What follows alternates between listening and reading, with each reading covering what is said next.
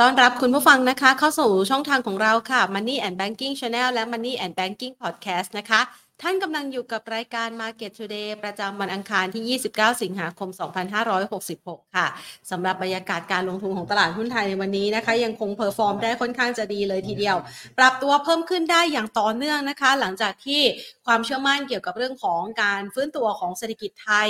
ในเรื่องของการจัดตั้งรัฐบาลใหม่ใกล้ได้เห็นโฉมหน้ากันเต็มทีนะคะ เมื่อวานที่ผ่านมาเราได้เห็นรายละเอียดรายชื่อของ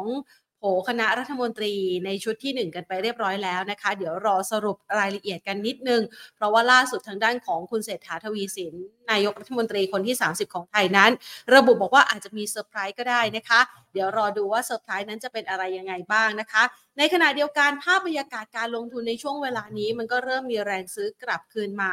หลังจากที่เราอยู่ในภาวะอึมครึมกันมาในช่วงระยะเวลา 2-3 เดือนเลยทีเดียว ภายหลังจากการเลือกตั้งนะคะ พอมีการปลดล็อกในเรื่องของการเดินหน้าการจัดตั้งรัฐบาลได้ ก็ทำให้บรรยากาศการลงทุนนั้นกลับมาสดใสแล้วค่ะท่ามกลางบรรยากาศการซื้อขายของตลาดหุ้นในภูมิภาคเอเชีย ที่อาจจะได้รับปัจจัยสนับสนุนนะคะ เกี่ยวกับกรณีที่จีนเองมีการใช้มาตรการกระตุ้นเศรษฐกิจเพิ่มเติม ก็ทำให้นักลงทุนนั้นเริ่มมีความเชื่อมั่นมากยิ่งขึ้น ในขณะที่ฝ้าฝั่งของสหรัฐอเมริกาเองก็ดูเหมือนว่าจะลด ระดับความกังวลใจเกี่ยวกับเรื่องของการดำเนินนโยบายการเงินของเฟดด้วยนะคะ เนื่องจากว่าเฟดเองก็มีประโยคแนบท้ายระบุบอกว่า จะจับตาข้อมูลทางการเงินอย่างระมัดระวังในการที่จะพิจารณาขึ้นหรือคงอัตราดอกเบี้ยในระยะถัดไปด้วยนะคะ ดังนั้น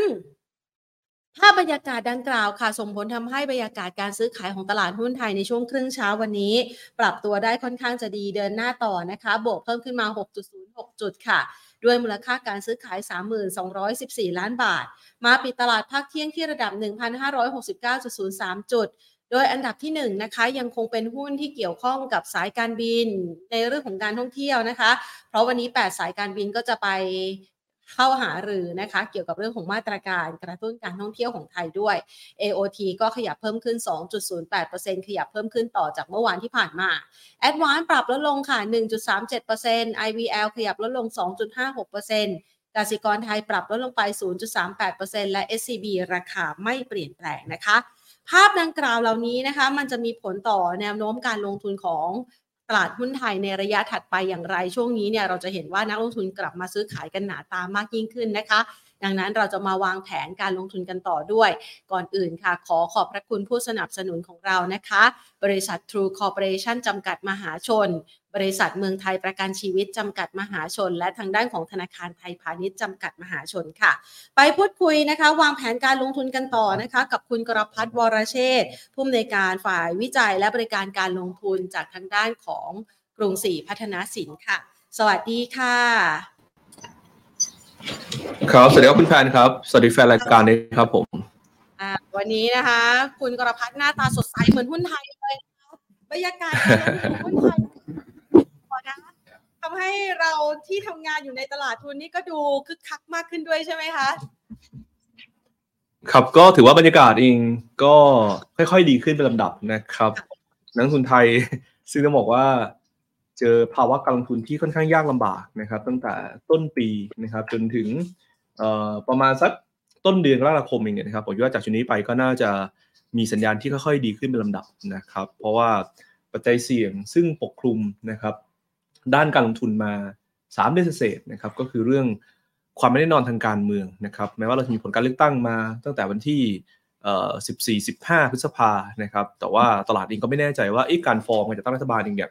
ท้ายสุดมันจะออกมาใน solution ไหนนะครับจะทำได้เร็วไหมนะครับก็ทำให้เราเห็นเลยว่านักลงทุนต่างชาติเองนะครับมีการขายหุ้นไทยอย่างต่อเนื่องเลยนะครับตั้งแต่ใกล้ๆการเลือกตั้งนะครับเพราะว่าทายไม่ออกนะครับเช่นเดียวตัวค่าเงินบาทเองนะครับก็อ่อนค่าอย่างต่อเนื่อง มีแรงขายในส่วนตัวพันธบัตรรัฐบาลไทยออกมานะครับแล้วก็มีแรงช็อตทีเฟกด้วย คือมันเป็นเอาฟลูนะครับทุก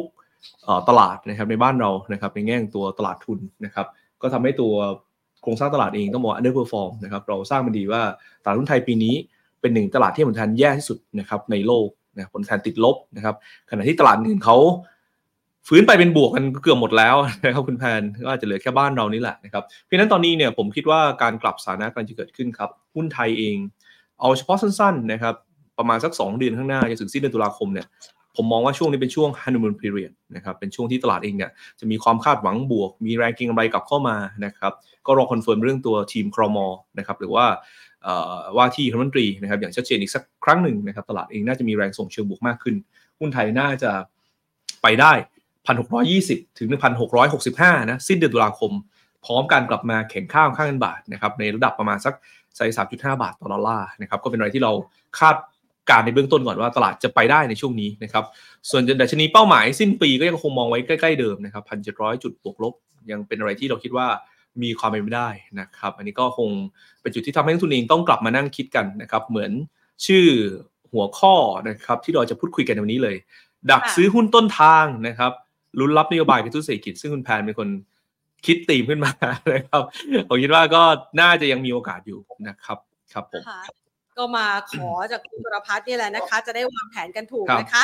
ก่อนที่เราจะไปจัดตัวหุ้นเนี่ยนะคะ ถามเพิ่มเติมอีกสักหน่อยว่าตอนนี้เนี่ยความเชื่อมั่นในตลาดหุ้นไทยมันฟื้นกลับคืนมาใช่ไหมคะ แต่ว่าปัจจัยต่างประเทศเนี่ยถึงแม้ว่าตอนนี้เนี่ยจีนจะเริ่มมีการกระตุ้นมาตรการเศรษฐกิจต่างๆนะคะ แต่ว่าสหรัฐเองเนี่ยเราก็กังวลใจเกี่ยวกับภาวะเศรษฐกิจที่อาจจะชะลอตัวในช่วงปลายปีนี้เป็นต้นไปด้วย เราประเมินว่าถ้าหากว่าเจอ 2 แรงนี้ เศรษฐกิจจีนที่ชะลอ และตลาดหุ้นสหรัฐที่อาจจะมีการปรับพักฐานเนี่ยมันจะเป็นแรงถ่วงต่อบรรยากาศเซนติเมนต์เชิงบวกของตลาดหุ้นไทยที่มีอยู่ณปัจจุบันนี้ไหมคะครับเอ่อถ้าภาพที่คุณแพนไล่เรียงมาเกิดนะครับมันก็จะทำให้ตัวตลาดหุ้นไทยเนี่ยไปได้ไม่ไกลนะครับอันนี้ก็ต้องยอมรับนะครับ โดยเฉพาะจีนเนี่ยสำคัญนะครับที่เราต้องเห็นภาพของการฟื้นตัวของเศรษฐกิจนะครับถึงจะเป็นแรงส่งเชิงบวกในเอเชียนะครับจริงๆต้องบอกว่าช่วงนี้นะครับที่เราเห็น reaction ของตลาดหุ้นจีน อาจจะดูไม่สู้ดีนะในช่วงประมาณสัก 2 สัปดาห์ที่ผ่านมาเนี่ยนะครับหลังจาก สิ้นสุดการประชุมนะครับโพลิตบูโรใช่ไหมครับที่เราคาดหวังนโยบายนะครับในช่วงปลายเดือนกรกฎาคมที่ออกมาเนี่ยเออต้องบอกว่ามันเกิดจาก reaction ของดัชนีชี้นำเศรษฐกิจหลาย ๆ ตัวของจีนเนี่ยมันเสียโมเมนตัมไปนะครับคือต้องยอมรับอย่างตรงไปตรงมาอย่างหนึ่งว่าตัวเลขเศรษฐกิจจีนในช่วงที่ผ่านมาที่เพิ่ง report ออกไปเนี่ยครับมันคือตัวเลขที่เกิดขึ้นก่อนมาตรการของจีนทั้งหมดนะครับ เพราะนั้นมันก็อาจจะไม่ใช่เรื่องแปลกอะไรที่ตัวเลขโดยรวมยังสร้างความน่าผิดหวังนะครับ ก็ทำให้บรรยากาศของการลงทุนจีนเองเนี่ยนะครับ คนที่คาดหวังบวกต่างๆ ก็ลดสถานะลด position กันออกมาเยอะนะครับ แล้วตลาดเองก็มีความคาดหวังว่าเฮ้ยถ้าจะฟื้นเนี่ยคุณควรจะมีมาตรการที่มันเป็นรูปธรรมนะครับมากกว่านี้หรือเปล่านะครับ หรือว่าตัวเลขเศรษฐกิจมันควรจะอิมพลายภาพของการฟื้นตัวบ้างได้แล้วหรือเปล่านะครับเอ่อซึ่งมันก็เป็นที่มาครับว่าเราไปดูในเชิงโครงสร้างเองเนี่ยนะครับเอาที่ขาขายจีนก่อนนะครับ เราเห็นสัญญาณการช็อตเซลล์แล้วก็ลดสถานะหุ้นนะครับจีนแล้วก็หุ้นของเเอเชียหลาย ๆ ตัวที่มีความเชื่อมโยงกับเศรษฐกิจจีนนะครับพูดง่ายอย่างเช่นหุ้นบ้านเราเนี่ยนะครับก็จะมีพวกหมวดปิโตเคมี ซึ่งเชื่อมโยงเศรษฐกิจจีนใช่ไหมครับก็ค่อนข้างจะ underperform นะครับไม่ว่าจะเป็นตัวปตท GC IVL นะครับ SCP Packaging ปูซเมนไทยนะครับหุ้นพวกนี้ เชื่อมโยงกับ demand ของจีนนะครับในแง่ตัวราคา Product เยอะก็ค่อนข้างจะ underperform นะครับแล้วก็ถูกลด position นะครับถูก downgrade นะครับถูก short ออกมาด้วยนะครับค่อนข้างเยอะ แต่สิ่งหนึ่งที่ทาง Macro s t r a t e g i มองกันนะครับก็ตอนนี้ต้องบอกว่ามันมีโอกาสเหมือนกันนะครับ เพราะตลาดเองมีความคาดหวังต่อการฟื้นตัวเศรษฐกิจจีนน้อยลงไปมากนะครับแล้วก็ค่อนข้างจะประเมินว่าจีนจะมีการ boost เศรษฐกิจแบบเป็นเรื่องเป็นราวนะครับน่าจะเป็นช่วงประมาณสักเร็วสุดคือตุลาคมจนถึง ปลายปีนี้นะครับ แต่ว่าล่าสุดเองเนี่ยนะครับจีนก็สร้างเซอร์ไพรส์ขึ้นมานะครับมีมาตรการออกมาในเรื่องตัวการกระตุ้นอสังหาริมทรัพย์นะครับโอเค อาจจะไม่ได้บอกในแง่ภาพของตัวเม็ดเงินในการลงทุนโครงสร้างพื้นฐานที่ตลาดคาดหวังจะเห็น แต่เป็นการกลับมา boost นะครับ segment หรือว่า sector ที่มีปัญหามายาวนานก็คืออสังหาริมทรัพย์ครับคุณแพนจะจำได้เลยว่าจีนเองเนี่ยนะครับเขาเป็นประเทศที่มองในเรื่องที่อยู่อาศัยเป็นที่อยู่อาศัยนะครับไม่ใช่เรื่องการเก็งกำไรขาย เปลี่ยนมือนะครับก็เป็นที่มาว่า 6-7 ปีที่ผ่านมาเนี่ยจีนควบคุมนะครับการเข้าถึงแหล่งเงินกู้ของสังหาทรัพย์อย่างต่อเนื่องนะครับ แล้วก็การที่จะซื้ออสังหาทรัพย์เพิ่มเติมได้เนี่ยนะครับจะเป็นต้องถือครอยในน้อยถึงสามปีนะครับแล้วก็เงินดาวเนี่ยสูงด้วยนะครับแปดสิบกว่าเปอร์เซ็นต์เนี่ยคุณแพนถือว่าสูงมากนะครับเราซื้อบ้านหลังหนึ่งต้องดาวแปดสิบเปอร์เซ็นต์ต้องบอกว่าโอ้โหคุณแทบจะมีเงินทั้งหมดแล้วนะครับแต่ณจุดปัจจุบันเองนะครับเมื่อ วันศุกร์ที่ผ่านมาเนี่ยจีนเริ่มนะครับออกมาผ่อนคลายมาตรการเรื่องสามทรัพย์นะครับก็คือคุณไม่ต้องถือครองนะครับสปีแล้ว คุณซื้อคุณเปลี่ยนมือได้ แล้วก็กระตุ้นให้คนนะครับซื้อบ้านใหม่ด้วยนะครับอันที่ 2 ก็คือ ถ้าคุณขายบ้านนะครับคุณเครดิตภาษีนะครับได้ยืดถึงปีเอ่อ2,500 ขออภัยนะปี 2025 นะครับแล้วก็ในส่วนของตัวการดาวเปย์เมนต์ลดลงมานะครับจากระดับ 70-80%เหลือ 30-40%นะครับในหัวเมืองทั่วประเทศของจีนนะครับ อันนี้เลยเป็นจุดที่ผมคิดว่า เราน่าจะเริ่มเห็นตัวเลขของจีนนะครับ เดือน9นะผมว่าเดือน 9 จะเป็นตัวเลขที่ improve ขึ้นอย่างมีนัยสำคัญนะครับ แต่ตัวเลขเดือนเดือน 8 ซึ่งจะ report เดือน 9 เนี่ย มันก็จะมีมาตรการบางส่วนในช่วงปลายปลายกรกฎาคมที่ออกมานะครับ อาจจะต้องเห็นตัวเลขที่มันกระตุ้นขึ้นมาบ้าง ซึ่งถ้ามันเป็นภาพที่ออกมาเป็นลักษณะของตัวอินไลน์ตลาดคาด หรือว่า positive surprise นิดๆเนี่ยนะครับด้วยความคาดหวังที่ต่ำเนี่ย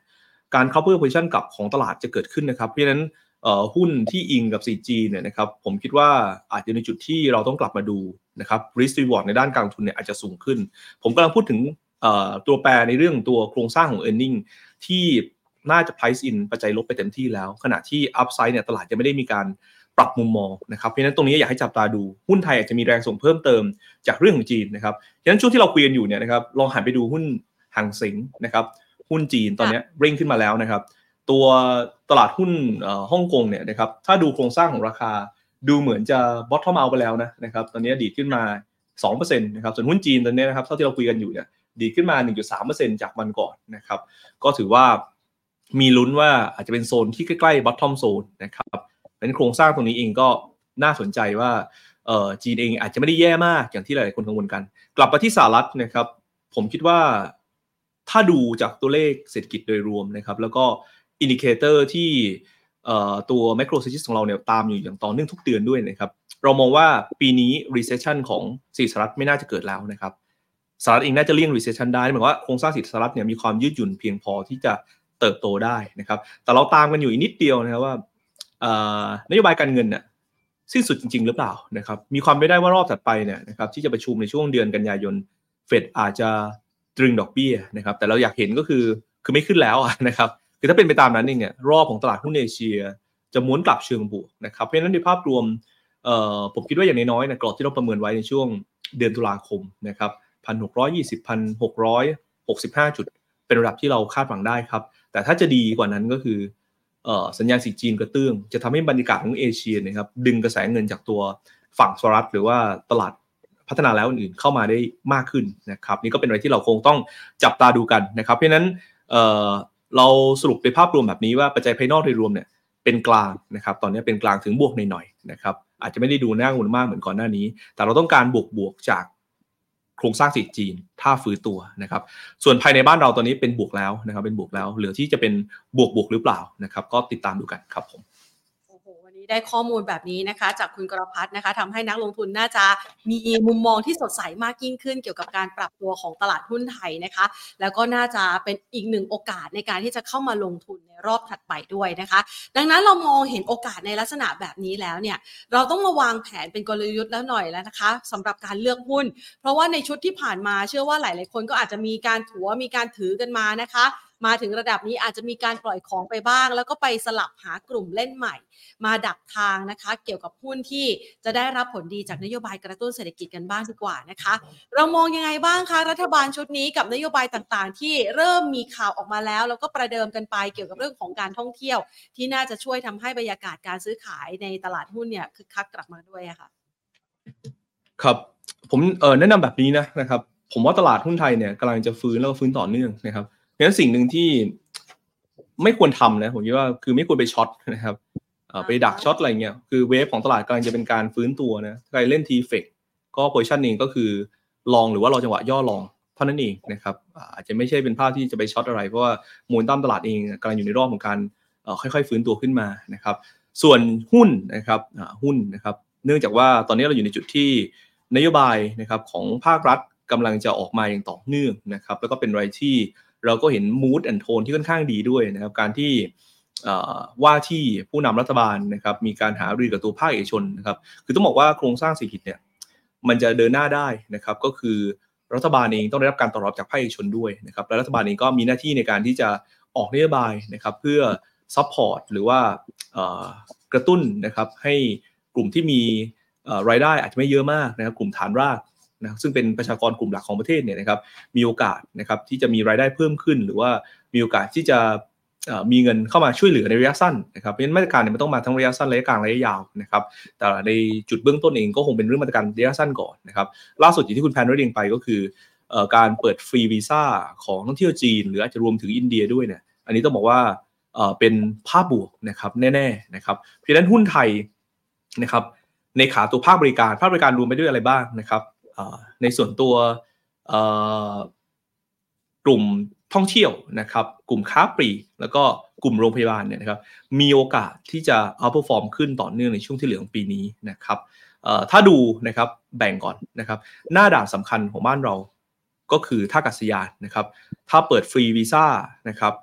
ตัวจีนหรือว่าอินเดียเนี่ยนะครับ ก็ต้องบอกว่าหน้าด่านก็จะได้ก่อนนะครับเพราะฉะนั้นท่าอากาศยานดิงเนี่ย มีโอกาสที่จะ outperform ขึ้นนะครับตัวนี้เราวางมูลค่าพื้นฐานแถว85.5นะมี upside จากตรงนี้ 12 13 บาท ถือว่าน่าสนใจเลย น่าจะเป็นตัวหนึ่งที่หลีดตลาดหุ้นไทยเนี่ยขึ้นไปด้วยนะครับสำหรับตัว LT แล้วก็อย่าลืมว่าช่วงประมาณสักเดือนกันยายน ก็อีก 2-3 วันข้างหน้านี้นะครับก็จะเริ่มเข้าสู่โหมดของการซอฟนะครับโอเพนนิ่งนะครับสำหรับตัวสนามบินสุวรรณภูมินะครับเฟสที่2นะครับที่เราจะสามารถรับ จำนวนนักท่องเที่ยวได้เพิ่มมากขึ้นนะครับ จากเดิมทีเนี่ย 40ถึง45 เนี่ย โอ้ต่อปีเนี่ยคือแน่นๆนะครับ ถ้ามีเฟส2ขึ้นมานะครับ เราจะรับได้ถึงประมาณสัก 65 นะครับ แบบไม่ได้หนาแน่นไรมากมายนะนะครับ นี่ก็เป็นจุดที่หุ้นอย่างตัว LT นะครับ น่าจะมีโอกาสเชิงบวก ส่วนข้ามานะครับ ถ้าเราอิงกับเรื่องตัว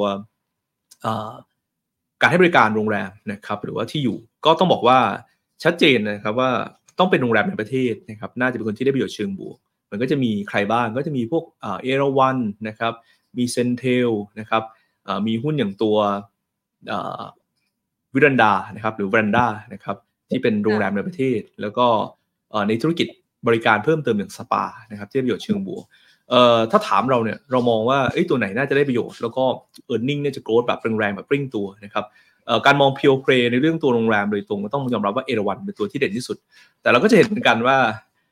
เอราวันเนี่ยราคาหุ้นก็โหเป็น lead ของโรงแรมไทยปีนี้นะครับทำ high ใหม่ของปีนี้นะครับมาเรียบร้อยแล้ว แต่ว่า all time high ยังไม่ได้เบรกนะเขามี all time high อยู่นะครับแถวประมาณสักหกบาทเจ็ดสิบนะครับก็ต้องบอกว่าก็น่าจะ perform ต่อเนื่องนะครับ แต่ใครที่อยากจะเล่นกับ หุ้นที่มันราคาอยู่ในโซนล่างหน่อย ผมคิดว่าก็พอที่จะลงทุนได้ก็คือเซนเทลแต่มองไปยาวๆหน่อย เพราะว่าช่วงที่ผ่านมาเออร์เน็งเนี่ยออกมาหน่าผิดหวังนะครับก็เกิดจากผลการไตรมาสสองนะครับที่ได้รับผลกระทบจากตัวค่าเช่า ทั้งภายในและต่างประเทศที่ขยับเพิ่มขึ้นนะครับแต่ราคาโซนนี้ถ้าเรามองด้วยการลงทุนเองเนี่ยต้องบอกว่าการวางไซซี่การลงทุนเราไม่ได้เสียเปรียบในเชิงต้นทุนนะครับเพราะฉะนั้นก็สามารถถือนะครับลงทุนได้เช่นเดียวกันสำหรับตัวเซนเทลแต่ถ้ามองแล้วเด่นที่สุด ก็อาจจะเป็นเอราวันนะครับ ส่วนมินสัดส่วนรายได้ภายในภายนอกเนี่ยเท่ากันที่ห้าสิบเปอร์เซ็นต์นะครับ แล้วก็ภาพของการท่องเที่ยวโดยรวมของโลกเนี่ยจริงๆก็ดีขึ้นเลยนะ เพราะว่าจีนเองเนี่ยเพิ่งประกาศจะให้กรุ๊ปทัวร์นะครับไปเที่ยวประเทศต่างๆนะครับคือบ้านเราเนี่ยเป็นกรุ๊ปแรกๆที่ได้มานะครับแต่ตัวเลขยังไม่เร่งมากนะแต่ตอนนี้คือจีนเขาประกาศว่ายุโรปอเมริกาเนี่ยไปได้แล้วด้วย ก็ต้องบอกว่ารายได้ของมินในต่างประเทศก็จะดีขึ้น ภายในก็คล้ายๆกับเอราวัน CENTEL ก็ได้อันนี้ส่งบวกเหมือนกัน ก็เป็นหุ้นตัวหนึ่งที่ laggard มานานนะครับตัวนี้ก็พอที่จะลงทุนได้นะครับถ้าเกิดใครดูกรอบแนวต้านเนี่ยก็เห็นว่า 35.25เนี่ยถ้าเบรกได้เนี่ยมินก็จะวิ่งเร็วขึ้นนะครับผมอันนี้ก็เป็นหมวดของตัว sector โรงแรมนะครับถัดมาก็จะเป็นตัวสปานะครับตัวนี้ก็ rating buy นะที่เราแนะนำอยู่ก็เป็น price ที่มาสัก 14-15 บาทนะครับก็น่าจะได้ประโยชน์เชิงบวกเช่นกันนะครับอันนี้ก็จะไล่เรียงในส่วนตัว part ของการท่องเที่ยวนะครับ มาพอสมควร เอ่อถัดมาก็จะเป็นพวก airline ใช่ไหมครับธุรกิจขนส่งนะครับก็จะมี AAV กับตัว BA นะครับเอ่อในเชิงโครงสร้างเองต้องยอมรับนะว่า BA เนี่ยเด่นที่สุดนะครับแล้วก็หุ้นก็ lead นะครับขึ้นมานะครับตัว AV เนี่ยนะครับโครงสร้างของราคา year to date เองประเทศไทยติดลบอยู่ก็ถือว่าเป็นตัว laggard ที่อาจจะวิ่งตามขึ้นมานะครับสลับจากตัว airline ไปนะครับก็จะเป็นตัวธุรกิจค้าปลีกนะครับผมอยากให้จับตาดูเลยนะครับ ค้าปลีกก็จะได้ประโยชน์จากการท่องเที่ยวเหมือนกันนะครับเพราะกำลังซื้อจากภายนอกเติมเข้ามา แล้วก็นโยบายของรัฐเองเนี่ยนะครับพวกดิจิตอลวอลเล็ตเองเนี่ยค้าปลีกได้ตรงๆ ก็มอง CP Axtra เป็นตัวเด่นนะครับจับตาดูนิดเดียวครับ ถ้าหุ้นผ่านสามสิบเจ็ดบาทได้เนี่ยการกลับมา perform รอบใหญ่ของ CP Axtra หรือว่า Makro เดิมเนี่ยนะครับจะน่าสนใจมากขึ้นนะครับเช่นเดียวกับตัว CPO นะครับก็ดูแนวต้านสัก 66.75 นะครับถ้าผ่านได้ก็ดู 68เอ่อผมไล่ชุดทุนพวกนี้มาเยอะมากนะครับ ถ้าคุณแพนถามว่าอะเอากรุ๊ปท่องเที่ยวบริการพวกเนี้ยเอาตัวไหนก่อนนะครับ ที่น่าสนใจเอ่อผมมอง LT นะครับถ้าใครชอบท่าอากาศยานต้องมีนะครับ อันที่สองนะครับโรงแรมเนี่ยนะครับเอ่อถ้าไม่ได้ติดเรื่องตัวต้นทุนนะครับ ก็มองเอราวันนะครับ แต่ถ้าเกิดเปลี่ยนในเรื่องต้นทุนหน่อยๆว่าเอ้ยต้นทุนนี้เราเสียเปรียบนะครับ ผมแนะนำว่าเอ่อ สลับมาเล่นมินนะครับก็มีโอกาสที่จะเอาผู้ฟอร์มตามขึ้นมา เพราะว่าได้ทั้งภายในและภายนอกนะครับส่วนค้าปลีกนะครับชัดเจนผมมองว่า CP Extra กับ CPO เด่นนะครับทั้งคู่ แต่ว่าถ้าเลือกตัวเดียวเนี่ยเลือก CP Extra นะครับเพราะฉะนั้นก็โฟกัสไปที่ CP Extra หรือ Macro นะครับท่ากาศยาน AOT นะครับเอราวันหรือมินนะครับเป็นโครงสร้างหลักของหุ้นอิงภาคบริการรอบนี้ครับผม นะคะนอกเหนือจากภาคบริการที่นำมาก่อนแล้วเนี่ยนะคะ วันนี้ทางด้านของท่านนายกเองนะคะคุณเศรษฐาก็จะไปหารือกระทรวงคลังนะคะเกี่ยวกับเรื่องของดิจิ t a ลวอลเล็ตด้วย อันนี้ครับเรามีความคาดหวังหรือว่ามีการมองเป้าหมายหุ้นที่จะได้รับอันนี้ส่งส์ในเรื่องนี้ยังไงบ้างคะครับเอ่อดิจิทัลวอลเล็ตเนี่ยนะครับต้องบอกว่าเป็นนโยบายที่ถ้าทำได้นะทำได้จริงเนี่ยนะครับจะ Impact ต่อโครงสร้าง เศรษฐกิจไทยในปี 2024 นะครับให้เติบโตแบบปีนี้สำคัญนะครับเพราะนั้นกรอบเป้าหมายนะครับของทางการที่มองไว้อยากจะทำเศรษฐกิจโตปีละ 5%เนี่ยมีโอกาสเป็นไปได้นะครับ ถ้าเกิดทำในเรื่องตัว digital wallet ได้ แล้วก็วางแผนในเรื่องการจับจ่ายใช้สอยดีๆนะครับแล้วก็ดูในเรื่องตัวประมาณให้เหมาะสมด้วยเนี่ยนะครับ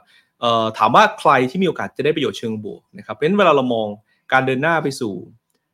ตัว digital wallet นะครับก็คงต้องมองในขาพวก หุ้นอิงเทคโนโลยีก่อนนะครับ ใครที่มีโครงสร้างนะครับเรื่องแพลตฟอร์มนะครับที่ทำพวก digital wallet ได้ ใครที่มีโครงสร้างในเรื่องการดูแลข้อมูลนะครับ PDPA หรือว่าการป้องกันการเข้าถึงข้อมูลนะครับพวก Cyber Security เนี่ยในหมวดของบ้านเราเองก็จะมีพวก digital tech consult ที่เด่นๆ อยู่อย่างตัว b a r r y หรือว่า BBIK นะครับก็จริงๆ เรามองตัว b a r r y เป็นตัวเด่นนะครับลองจับตาดูนะครับก็มีโอกาสที่งานนะครับที่เกี่ยวกับเรื่องตัว เทคโนโลยี consult เนี่ยนะครับจะวิ่งขึ้นนะครับภายใต้รัฐบาลของพรรคเพื่อไทยนะครับที่จะนำในเรื่องการขับเคลื่อนนะครับตัวนี้มูลค่าพื้นฐานเนี่ยเราวางไว้ที่ 74 บาทนะครับราคาหุ้นระยะสั้นเองเนี่ยจับตาดูแนวต้าน 46.5 ครับ ถ้าผ่านได้เนี่ยแพทเทิร์นขาขึ้นระยะกลางก็จะเกิดนะต้องบอกหุ้นเองเนี่ยเพิ่งเริ่มฟอร์มๆตัวขึ้นมารอบใหม่นะครับถัดมาแน่นอนครับว่าโครงสร้างนะครับของตัวกลุ่มค้าปลีกนะจะเป็นกลุ่มที่ได้ประโยชน์หลักนะครับ เราก็ต้องดูว่าข้อกำหนดเรื่องหนึ่งนะครับ ที่ทางรัฐบาลเขากำหนดไว้ก็คือ อาจจะเป็น 4 กิโลเมตรนะครับ ในการที่จับจ่ายใช้สอยเพราะฉะนั้นเม็ดเงินเนี่ยมันจะกระจายครอบคลุม เพราะฉะนั้นใครที่มีโครงสร้างนะครับของตัวการให้บริการนะครับ ครอบคลุมมากที่สุดก็ต้องยอมรับว่า CPO กับตัว CP Extra เนี่ยควรที่จะได้ประโยชน์เชิงบวกนะครับเพราะฉะนั้น 2 ตัวนี้ก็ถือว่าเป็นกลุ่มค้าปลีกที่ได้ประโยชน์โดยตรงนะครับ แต่นะครับ ถ้าเรามองเรื่องนี้แล้วมองไปถึงความเชื่อมโยงด้วยว่าเออเฮ้ยถ้าเงินมันออกมาแบบนี้นะครับ กระตุ้นให้คนมีการจับจ่ายใช้สอยนะครับ ในเออเขาเรียกอะไรตามภูมิลำเนาแล้วกันนะครับ แล้วก็ด้วยโครงสร้างที่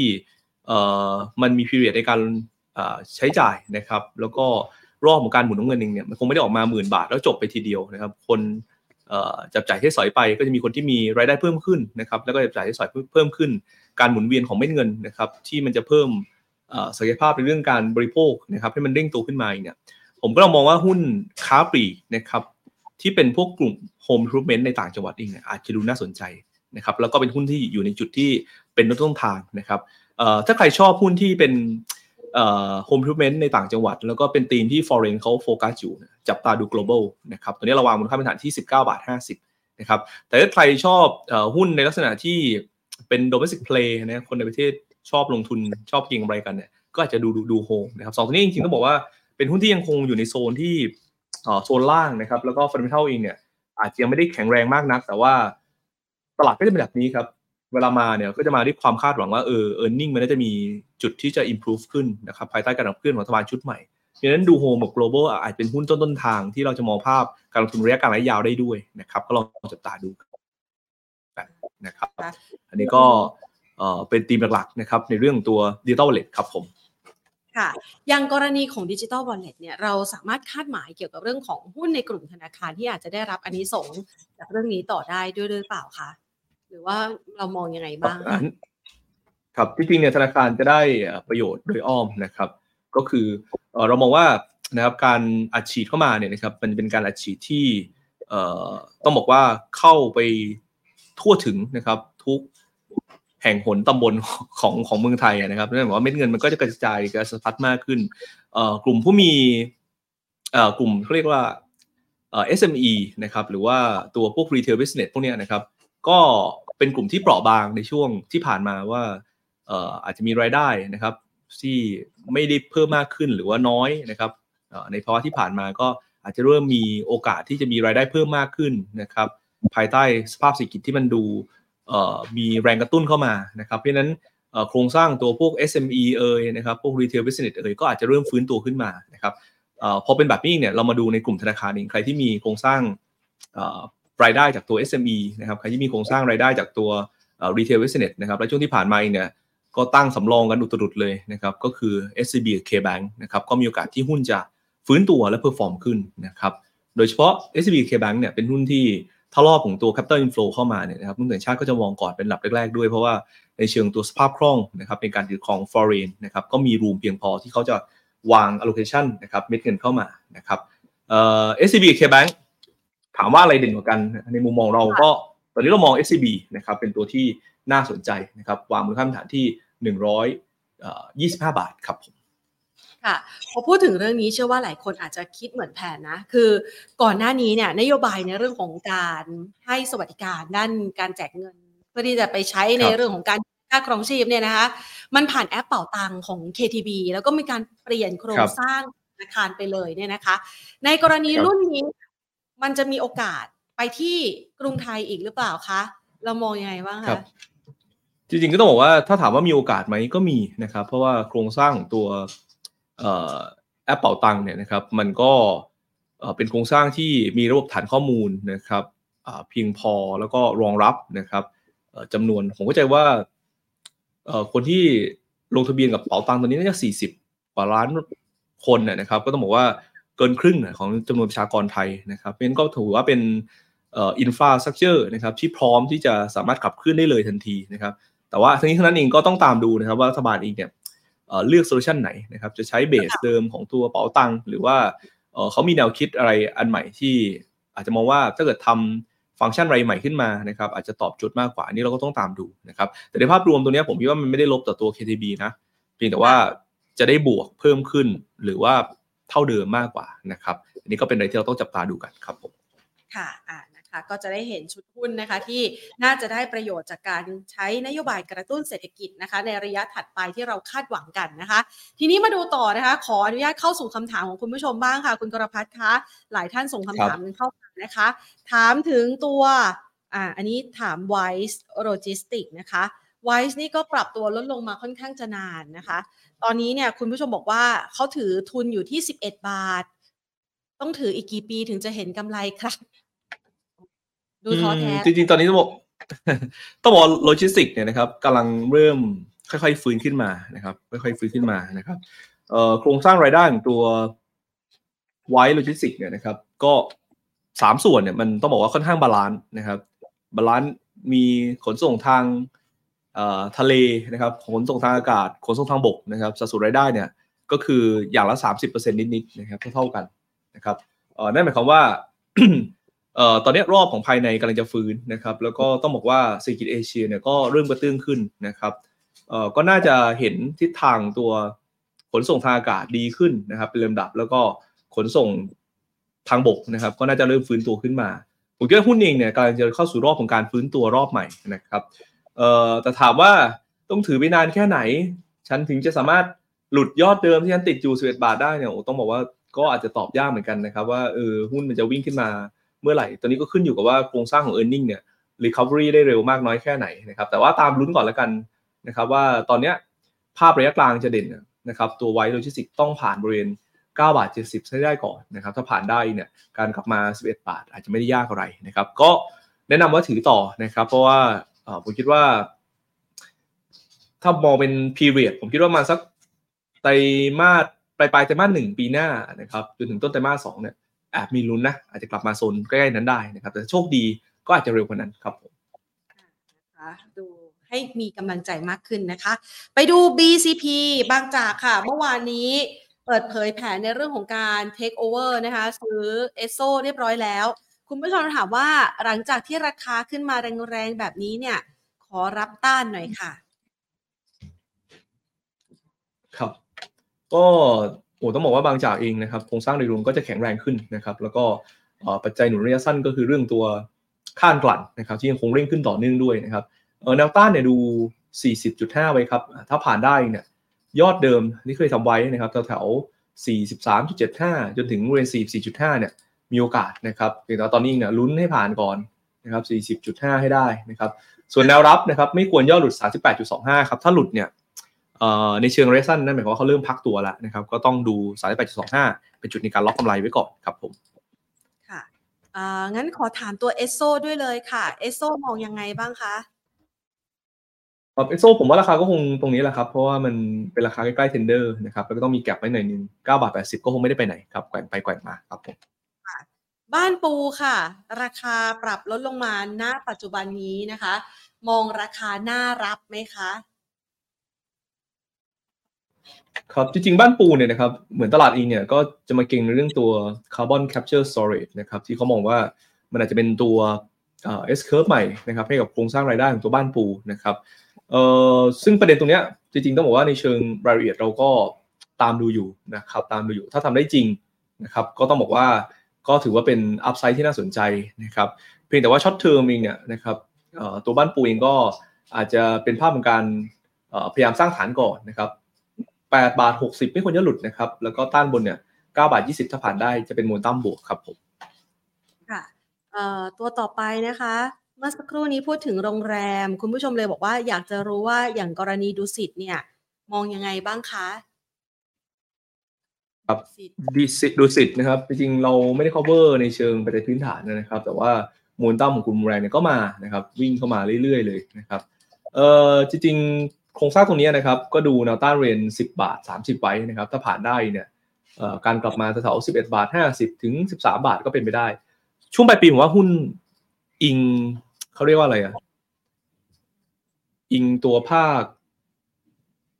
ภาคบริการนะครับ น่า น่าจะ น่าจะ perform อ๋อ ดุสิตนี่คือ D U S I T ใช่ไหม ขอไปคุณแพนนิดนึงครับพอดีผมไม่ผมไปดู DTC อ่า นะครับ เอ่อ ขออภัยนะครับ เดี๋ยวผมเอาใหม่แล้วกันนะครับ เอ่อ ดุสิตดูเหมือนหุ้นเองจะยังไม่ perform เลยนะครับ แล้วก็เป็น sideway นะครับ สัญญาณนี้ยังไม่มีสัญญาณ buy นะครับ เอ่อสิบบาทห้าสิบนะครับ กับ range สิบสองบาทนะครับ ก็คงต้องรอในเรื่องการ renovate นะครับ โรงแรมแล้วเสร็จนั่นแหละ เอ่อ ถ้า เสร็จเร็วก็ถือเป็นอันนี้สงบวกนะครับ ถ้าช้าก็อาจจะเป็นภาพที่ทำให้ตัวปัจจัยบวกในช่วงนี้นะครับยังไม่ได้ส่งมาถึงตัวดุสิตก็เป็นที่มาว่าหุ้นเองก็ยังไม่ได้ perform ครับผมค่ะ ตัว D ค่ะ D D Dental นะครับอ่าครับผมเอ่อตัว D นะครับ ต้องบอกว่าจริงๆก็เป็นหุ้นตัวหนึ่งนะที่ได้ประโยชน์จากตัวภาคบริการบ้านเราเหมือนกันนะครับเพราะว่าเทรนด์ของการเข้ามารักษาพยาบาลนะครับ การทำฟันนะครับธนกรรมในบ้านเราเองเนี่ย ได้รับการยอมรับนะครับเพิ่มมากขึ้นแล้วก็ราคาเนี่ยไม่แพงนะครับก็เห็นคนจีนก็มาใช้บริการเยอะขึ้นเรื่อยๆนะครับจริงๆหุ้นแบบเนี้ยเหมาะสำหรับการซื้อนะครับจังหวะที่มันโทรแบ็กลงมาแบบนี้แหละนะครับก็คือจากขึ้นไป7บาท50 พักมาแถว 6 บาทเนี่ยแถวๆนี้เราซื้อนะครับแล้วก็รอรอบของตัว e a r n i n g ที่มันเบ่งบานขึ้นมา ก็มีโอกาสที่จะได้รีเทิร์นนะครับแนวต้านอยู่ที่6บาท50 ก่อนนะครับผ่านได้ดู 7 บาท แนวรับนะครับไม่ควรย่อหลุดก็คือ 5 บาท 50 ครับผมค่ะ ขอมองในกลุ่มสื่อนอกบ้านอย่าง Marco VGI Plan B กลุ่มนี้น่าสนใจไหมคะครับเอ่อกลุ่มพวกนี้เองเนี่ยต้องบอกหุ้นอยู่ในโซนล่างมากนะครับ มาโก้เองก็ ตอนนี้อยู่ที่ 0.53 นะครับ VGI นะครับก็อยู่ในโซนล่างเหมือนกันนะครับ มันมีเหตุผลครับว่าทำไมอยู่ในโซนล่างนะครับ เหตุผลหลักก็คือ e a r n i n g มันฟื้นไม่เร็วนะครับ แล้วตอนนี้ต้องบอกว่ากระแสของตัว Outdoor Media นะครับ ตัวทิศทางของรายได้ที่เติบโตผลประกอบการที่ดีขึ้นเรื่อยๆเนี่ยมันไปอยู่ที่ตัวแพลน B นะครับที่มาว่าแพลน B เนี่ยก็เป็นหุ้นที่อยู่ในโครงสร้างของตัวการปรับตัวขึ้นนะครับ sideway sideway up อย่างต่อเนื่องนะครับเเพราะฉะนั้นถ้าถามผมเนี่ยผมก็ยังคิดว่าแพลน B ตรงนี้ก็น่าจะมีโอกาสนะสร้าง upside ให้เราได้นะแนวรับสักแปดบาทเก้าสิบต้านบนก็เก้าบาทห้าสิบกับสิบบาทก่อนนะครับแต่ว่า VGI เนี่ยนะครับอันแรกคือต้องไปลุ้นเคอรี่ก่อนนะครับว่าตัวที่ฉุดรั้ง ของการมาเนี่ยนะครับมันจะเริ่มฟื้นตัวหรือยังนะครับเพราะเคอรี่เองเนี่ยต้องบอกว่าผลการยังไม่ฟื้นตัวนะครับ แล้วก็ทำให้ตัว VGI เองก็ถูกฉุดรั้งออกมาด้วยนะครับ ส่วน MACO เองเนี่ยก็ต้องบอกว่าตอนมาตรการแข่งขันโดยรวมก็ อาจจะยังไม่ได้แข็งแรงมากนัก แต่ว่าถ้าเกิดโครงสร้างของตัวเม็ดเงินโฆษณาเนี่ยมันสะพัดขึ้นนะครับ ภายใต้ภาพสีที่มันมีโอกาสที่จะกลับมาเติบโตเร่งขึ้นนะสมมติรัฐบาลทำได้อะไรกัน ปีหน้ากลับมาโตสัก 4.5ถึง5เปอร์เซ็นต์เองเนี่ยจริง ๆ ราคาหุ้นโซนเนี้ยถือว่าเป็นโซนฐานเหมือนกันนะครับผมเลยแนะนำอย่างนี้ว่าถ้าเอามาโก้ VGI ถ้าจะเก่งกำไรนะครับ ผมมองมาโก้นะครับ แต่ว่ามีจุด stop loss นะ 49 ตังค์หลุด stop loss เลยนะครับอืมอันนั้นเป็น limit downside ของเรานะครับ ส่วนด้านบนก็ให้ดูครับ 56 ตังค์60 ตังค์นะครับครับผมค่ะ อ่า ขยับไปขออีกสักสามตัวนะคะ SCB ค่ะ SCB เมื่อวานนี้มีการเปิดเผยภาพนะดินเนอร์กับภาคเอกชนด้วยนะคะครับแนวรับค่ะขอครับแนวรับ